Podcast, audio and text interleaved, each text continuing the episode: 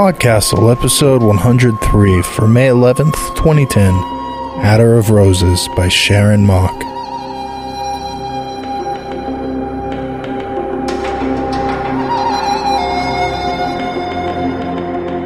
Welcome to Podcastle. I'm Dave Thompson, and today we're going to take you into the darkly lit labyrinthian passages and chambers of magic and royalty for a tale about the most dangerous sorcery of all love. And what story about desire wouldn't be complete without gifts of flowers or the sweet, intoxicating fragrances of perfume? Attar of rose is the steam extracted essential oil from roses. It's been used in perfumes for centuries. It can be used in food too.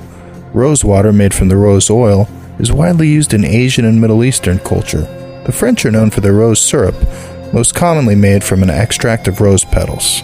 In the United States, we use it to make marshmallows. Hmm maybe not so romantic.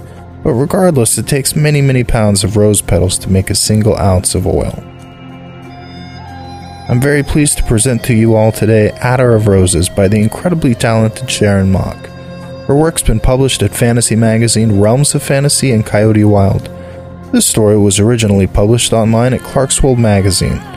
Sharon's also a graduate of Viable Paradise, a workshop for science fiction and fantasy writers. For writers, I can't recommend Viable Paradise enough. It's a week long workshop in the beautiful Martha's Vineyard, and this year the instructors include John Scalzi, Elizabeth Bear, Jim McDonald, and Deborah Doyle, among others. It's a great experience for writers, and a bunch of authors you may be familiar with from the Escape Artist podcast family have attended, such as Greg Van Eekhout, N.K. Jemisin, Margaret Ronald, David Barr Kirtley, Mur Lafferty, Anna Schwind, Steve Eley, myself, and many, many others. They're accepting applications for this year up until June 30th, which gives anyone interested a little more than a month. I think I can say that in all honesty, Viable Paradise was an experience that changed my life. So if you're at all curious, check out sff.net slash paradise for more information. The story today is narrated for you by Deborah Green. She's working on a novel right now, and when she's not writing, she teaches sewing and pattern making at Sew Fast, Sew Easy in New York. Which reminds me, she's also narrated several stories for Escape Pod, including one of Anna's favorites, Sarah Prineas' Seamstress. You can find out more about Deborah at deborahgreen.net. So breathe in deeply the perfume of flowers, remember that every rose has its thorns, and enjoy the story. Attar of Roses by Sharon Mock. The shadow of my father's citadel falls over me and still I tremble. Still I look perpetually over my shoulder as though you follow me, you who are banished from this land forever. In my fever, I think it is you who dries the leaves on the trees, blows away the petals of the rose. But no, it is only autumn, nothing more. My father will be heartbroken, and you, you cannot lend me words to explain what I have done. They say that when I was born, blossoms spread on the rose bushes outside my mother's birthing chamber.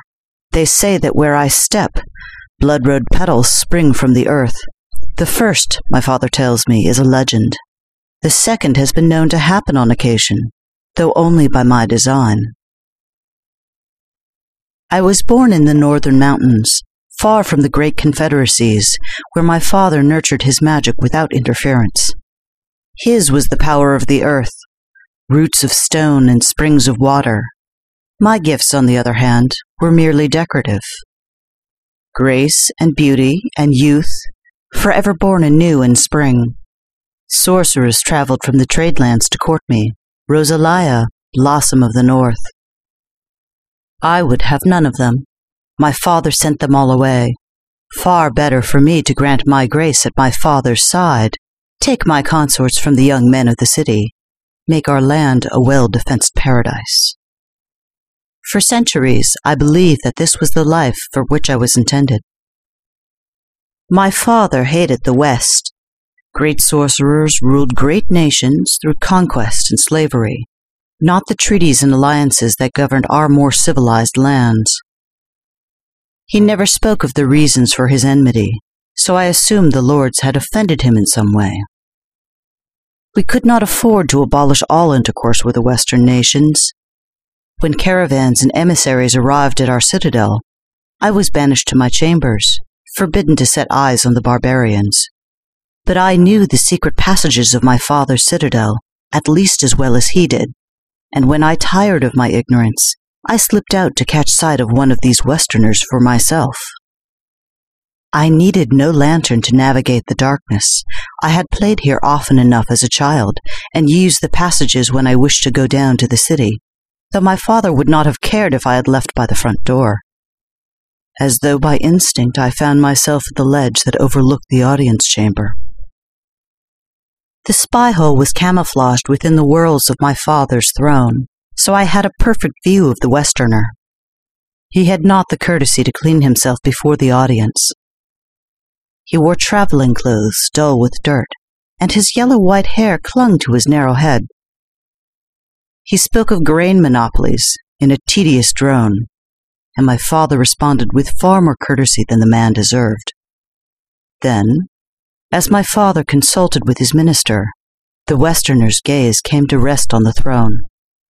It was as though our eyes met, though reason said he could not see me. Still, my heart rushed and pounded, my knees gave way, and I had to wait until my strength returned before I could retreat to my chambers again. I should have known, even then. The citadel obeys my father's will. He could have kept me in my rooms, the very stones locking me away. Yet only now do I realize he cared not for what I saw, as long as I remained unseen. All he wanted was to keep me hidden from you. That winter, a solitary emissary came to our citadel, bearing a seeing stone. When my father gazed into it, he saw a path of fresh green grass cutting through the snow, a constellation of southern armies set upon it. You knew of my existence, the girl who made the roses bloom. Even in the civilized East, the Avenarch had many allies, you asked for my hand in marriage and made certain my father could not refuse it. My father came to me with the terms you had set. His eyes were red, his face worn and polished as riverstone. He had aged a hundred years since I had greeted him that morning. He lay the scroll on my lap and shook his head. You don't have to do this, my daughter, he told me, in a voice stung with grief.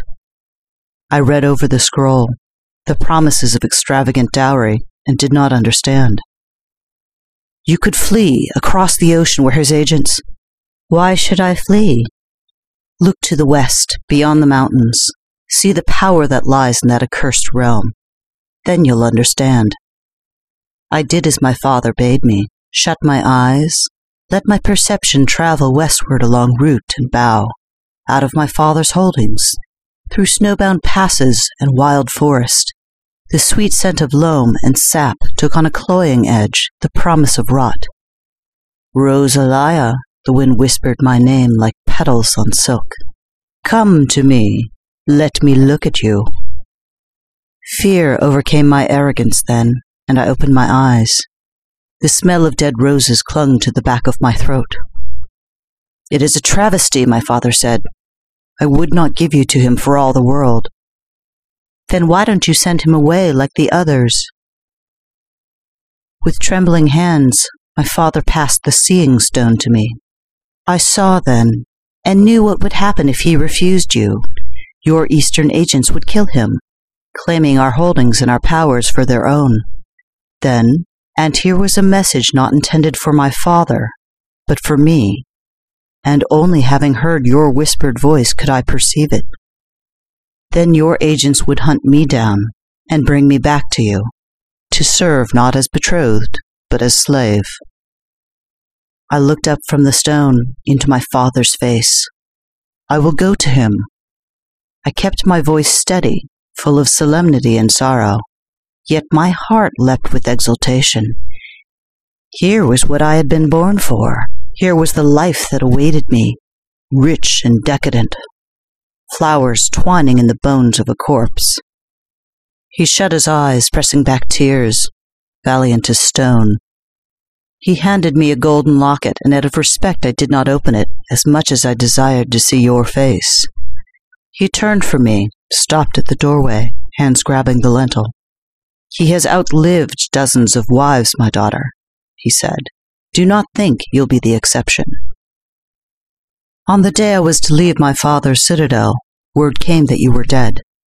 Another sorceress had slain your body, sundered your spirit, set herself up as queen in your place. My father wept for joy at the news. I did not weep, not in my father's presence, lest he perceive the nature of my tears. I knew I should have been glad for my reprieve, for your love would have consumed and destroyed me. You never promised me anything different. But you had chosen me, plucked me from my father's vine, whispered to me secretly through those long nights. I slept with your locket under your pillow to dream of your fair face. With you gone, my purpose was gone as well. Decades passed, the sorceress who had murdered you in turn let her own life be forfeit, gave the land over to men without magic. The new regime banished all sorcery, replaced true power with common machines. Many refused to deal with such barbarians, but my father had no such scruples. He was happy to trade with the West, now that my betrothed posed no threat. The breach of my engagement changed me. I was no longer the first blush of spring, but the decadence of midsummer, bees among the roses, fruit ripe on the vine. My step was heavy. The scent of crushed petals lingered as I passed. One midsummer there came a man from the west. He was nothing like you. A trader and a trader's son, not a thimbleful of power in him. Yet he was handsome enough, bright and cheerful, my every movement fascinated him. He was in love with magic, drunk on it, as only those born outside its grasp can be. I let Parlin woo me, encouraged him with fair words and smiles, let my heart warm with the thought of his presence. He knew nothing of my true age or nature. Never did I speak of you to him. Enough that he knew I had been once betrothed, widowed before I wed. I could not tell him that my betrothed had died in his grandfather's day, that his homeland made a holiday of your annihilation. When the time came for him to return to his homeland, he asked me to come away with him. I agreed. Let him spirit me away in the night. I told myself I was lonely, too lonely to spare a thought for my father. My heart had been sworn to the West. I had to see for myself the fate I had escaped. But I must have known I had lied to myself, even then, but the truth was too shameful to admit. Parlin promised me his hand in marriage. I knew the offer was empty, even if he did not. His family had power and standing. He'd not be allowed to marry a woman from the sorceress East. But I said nothing, for I wished my lover to see me as less than what I was. As soon as we approached within ten leagues of my lover's homeland, I understood why he had fallen for me so. The air stunk of smoke and oil, and the sun's rays struggled weakly through the cloudless sky. Trees dropped leaves and branches. Crops grew pale and lanky as though starved of energy. Animal carcasses littered the ditches, feeding unfamiliar and misshapen vermin. Of course, I thought, you had drawn your strength from the currents of nature, just like me. Your murder had turned this land against itself. I did not know. I was still innocent. I had no way to see the truth. At night I wept despite myself, wept at the thought of being trapped in this blighted land. I told Parlin it was homesickness, close enough to the truth. I had lived too long in my father's artificial paradise. I'd grow accustomed to this place in time. I never did meet the man who was supposed to become my father in law. Parlin set me up in an apartment in a fashionable district of the city and went to share the good news. He returned predictably in tears, one cheek red. He won't hear of it. He says he'll disown me. Oh, Rosalia, my only love, I will do right by you. I swear it. I'll find work. I'll. I placed my hand on his cheek to silence him, to guide his handsome face toward mine. Hush, I said. You will not lose me. You need not think of my honor. Don't you see I gave that all up when I followed you? He wept and cursed, but in the end his courage did not match his intentions. His father set up a hasty marriage to a woman below his station, one who could not afford to dishonor even a loveless marriage of convenience. In exchange for this public show of respectability, Parlin was allowed to keep me as his mistress. I cared nothing for my reputation, nor the gifts my lover brought to assuage his guilt. It was a small price to pay for being here, in this hateful city that would have, should have, been our shared domain. It was the cusp of autumn when the stranger came to my door. A woman as tall as a man, dressed in a plain gray suit, dark hair and fashionably short. Even for a Westerner, she kept close self possession, so I could not read the simplest thing about her. But I was not easy to intimidate, and I greeted her with an innocuous smile. You are Rosalia? the woman asked, her harsh intonation robbing my name of all poetry. I am. Have we been acquainted? For I fear we have not. Surely she was an agent of my lover's father, come to send me home. I stood aside and let the woman enter. She stepped only far enough to allow the door to close, and then looked me over with eyes of a blue so pale they might as well have had no color at all.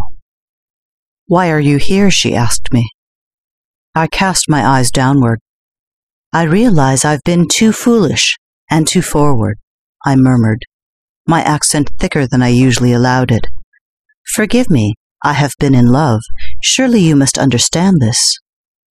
I'd meant it as a stupid aside, the words of a coquette. Yet the woman stared, cold and sharp, as though I'd touched the truth. This was not somebody to be made the fool by love. This isn't a place for you, princess. You should go home. Princess?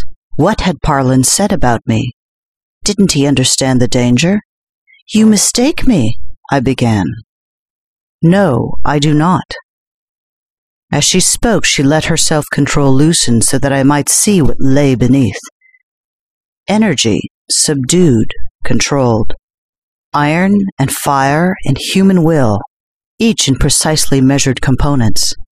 The woman before me was a sorceress in her own right, and her skill and power put my own to shame.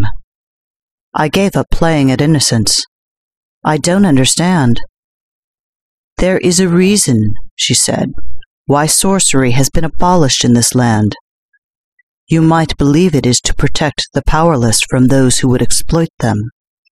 But perhaps it is to protect the sorcerers from themselves. Go home, Rosalia. You have seen what the Avenarch did to this land. There is nothing for you here. I looked at her curiously. Did she know my history? The sorceress who had overthrown the Avenarch was dead, executed under the new laws of this nation. But sorcerers are notoriously difficult to kill. And if I choose to stay? She shut her eyes, and when she opened them again, she no longer met my gaze. Then I suppose I'll clean up after you when you're done. The years in that blighted land passed long as centuries. I saw my lover more and more seldom, and out of respect for him, I took no other man. He had given me what I wanted, and I had only myself to blame if I was dissatisfied with the results. The words of the Western sorceress lingered in my mind. I could not say why her visit had aroused such fear, yet I dared not indulge myself, even with flowers in winter, lest I draw suspicion. After several years, my lover came to me, his eyes red with the tears that came so naturally to him. My wife is with child, he told me. I turned away. I knew he lied. He'd tired of the forbidden and exotic. That was all. To be thrown aside for a common woman stung my pride, but the poison of the land had taken hold of my veins, and I could not stir myself to anger. Go to her, I said. She needs you now. Rosalia, he gasped. I'm so sorry. I had no doubt. Pity tempted me to turn and comfort him. He'd never been strong of will, even at his best. He'd be better off without me. I was grateful to him, I realized, grateful even for the lie. He had set me free. My thoughts grew clear again, and I knew what I had come to this land to do. Would you not think they would make the site of your downfall a monument? The spot where your blood soaked the soil a place of pilgrimage? They have not. Instead, they have locked it away, set guards around the perimeter to keep your legacy inviolate. I passed through like shadow, leaving behind nothing but the breath of roses. It is a crater now where once stood your citadel. Somewhere there would have been your throne, and mine beside you. Somewhere there would have been your bedchamber, where we would have been made as one. No animals moved across the barren ground. No night hunting bird crossed the moon overhead. Yet the air was thick with the scent of grass and blossom, welcoming me.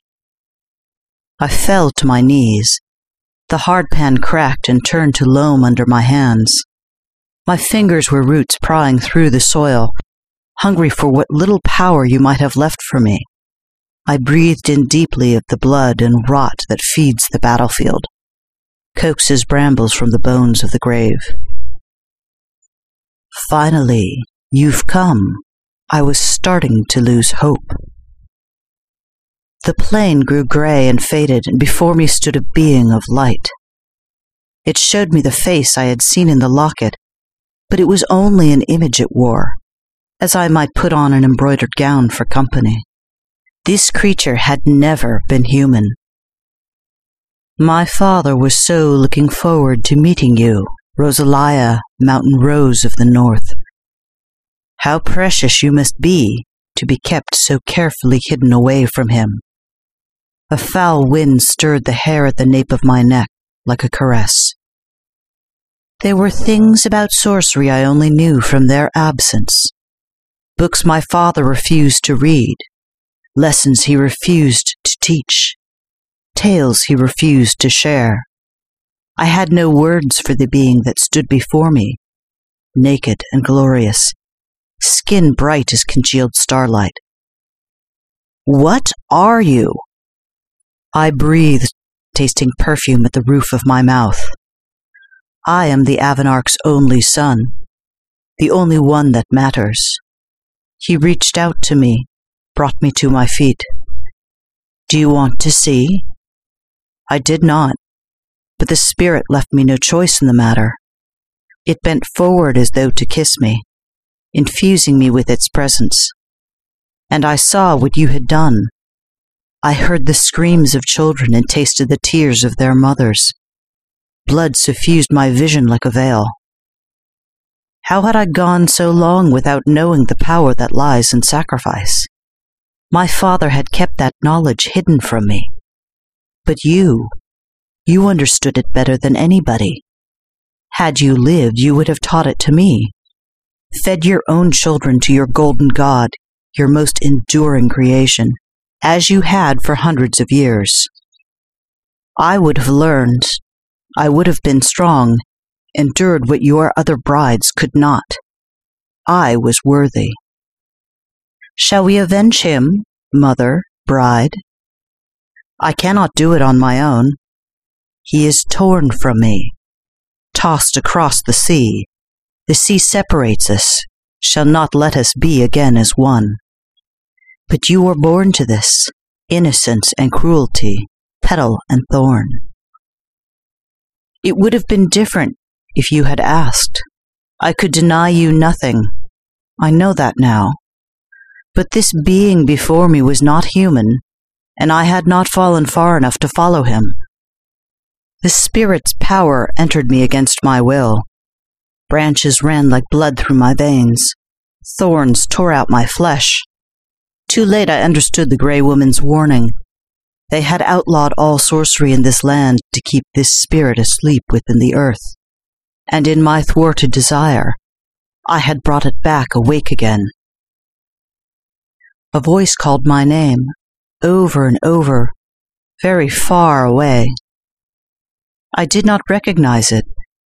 An endless waste of foul pleasure stretched between it and me. The sky brightened, harsh and pitiless, like a break in the clouds of winter. I recognized now the voice of my lover, my true human lover, not the beast that had tried to consume me. Still the spirit's presence smothered me. Black roses bloomed in my eyes, and I could not see. Help her! Parlin screamed, to whom or what I could not tell. I have. The other voice was cold and inhuman to my broken ears. Look at her! You can't! Do something! The sound of flesh against flesh, a slap. You did this. You brought her here. You, how could you have been so stupid? I loved her. How was I supposed to know? In the silence, wires grew like crystallized iron. The gray sorceress. She had judged me from the first, and I had met her every expectation. Why didn't you stop her? Parlin asked, with more will than I had ever heard from him. I felt the woman's anger in the silence. It wasn't worth the scandal. I doubt she'd have survived if you hadn't gone after her. Parlin took me in his arms. Roots tore from the ground, and I cried out in pain. Get her out of here, the sorceress said. Take her back to her father. That's all that's left for her now. And with those words, she banished me from your citadel forever. I cannot return to my father. I cannot let him see my corruption. This much mercy I still have, though it tears at me to perceive it. Grass dies where I walk. Still with each step roses bloom, petals red as the blood that thorns tear from hooves and feet. My lover stays beside me and refuses to leave. In my strongest moments, I tell him to return to his wife, but he will hear none of it. Once faithless, in my infirmity he finds an excuse for valor and for loyalty. I will break his heart. I will drink all that is good from him, and still he chooses to stay. Near the border of my father's holdings, we stop to rest. I can't, I murmur. I rest my head against Parlin's chest, and he strokes my hair as though I am still beautiful. Does he not smell the stench of death that clings to me? Or am I still sweet to him, like roses on a funeral bed? What is it, love? he asks me. I can't go back to my father. I don't want him to see me this way. I shiver.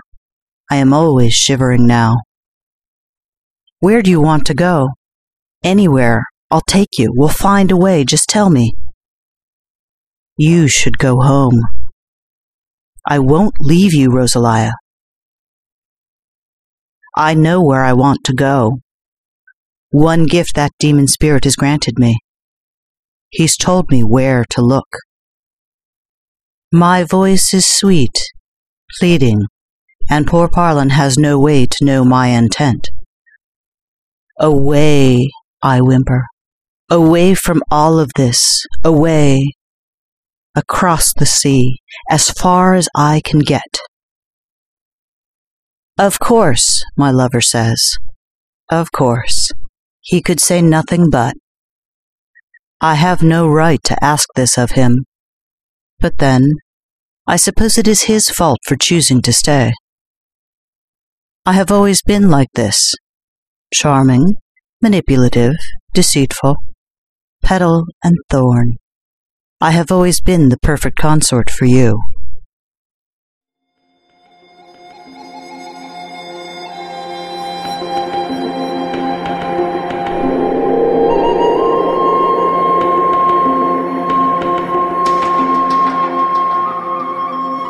And welcome back.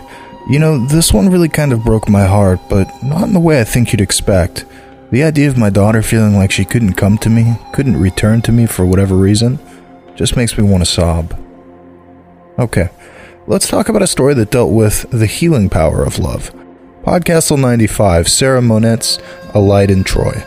This one received a mixed reception from our audience and left several listeners puzzling out whether or not they liked it. Earth is my element said, I thought the writing and reading were smooth, but the story simply didn't have enough content to be memorable. This was definitely not one of my favorites, but I didn't dislike it strongly. I just felt it was a bit monochromatic. I like Greek history and mythology, but I just didn't feel this one. Dan Uli enjoyed it and said it was not very exciting, but I saw it as a beautiful story that hinted at the potential for healing and love for all three characters. Festi451 said, I pictured a world very similar to ours where their Troy felt just as our own. The light, as I interpret it, is simply her life coming out of the dark place it had created during the war. The healing power begins with the feral child who becomes a surrogate for the child she lost. It also helps her to learn the librarian is just as human as she despite being a locust. Well, thank you all for those comments, and thanks to all of you for hanging out with us and letting all of us here at Podcastle tell you another story. If you like what we're doing here, please consider visiting our website at podcastle.org and making a donation. Every cent goes to paying our authors and keeping our podcastle floating forward. And if you want to pick up a little something for yourself, think about hitting poddisc.com and grabbing t shirts or archive discs of all of your favorite escape artist podcasts. Also, we're a week and a half into May, and that means that the Podcastle Flash Fiction Contest is raging on. So if you haven't dropped by the forums at forums.escapeartist.net to pick out your favorite stories that you want to hear here, now would be a good time. And if you dig horror, now's your chance to sub your flash fiction stories to the Pseudopod contest. Good luck. That's all we have for this week, sweethearts. We'll be back next time when Holly Black drops by Podcastle. Yes, that Holly Black. Until then, keep an eye out for elderly women going door to door offering bright red apples for free, and we'll see you in a week. Podcastle is a production of Escape Artists Incorporated and is distributed on a Creative Commons Attribution Non Commercial No Derivatives license. Share it, but don't change it or sell it. Our theme music is by Shiva in Exile. You can find them at magnatune.com. You can discuss this episode of Podcastle or nearly anything else on our forums. Just visit forum.escapeartist.info. And if you like science fiction or horror, be sure to visit our sister podcasts, Escape Pod and Pseudopod. And if you enjoyed this episode, tell a friend, or post to your blog about it, or consider donating via the PayPal link on our site. Arthur Symons said, As perfume doth remain in the folds where it hath lain, so the thought of you remaining deeply folded in my brain will not leave me all things leave me, you remain.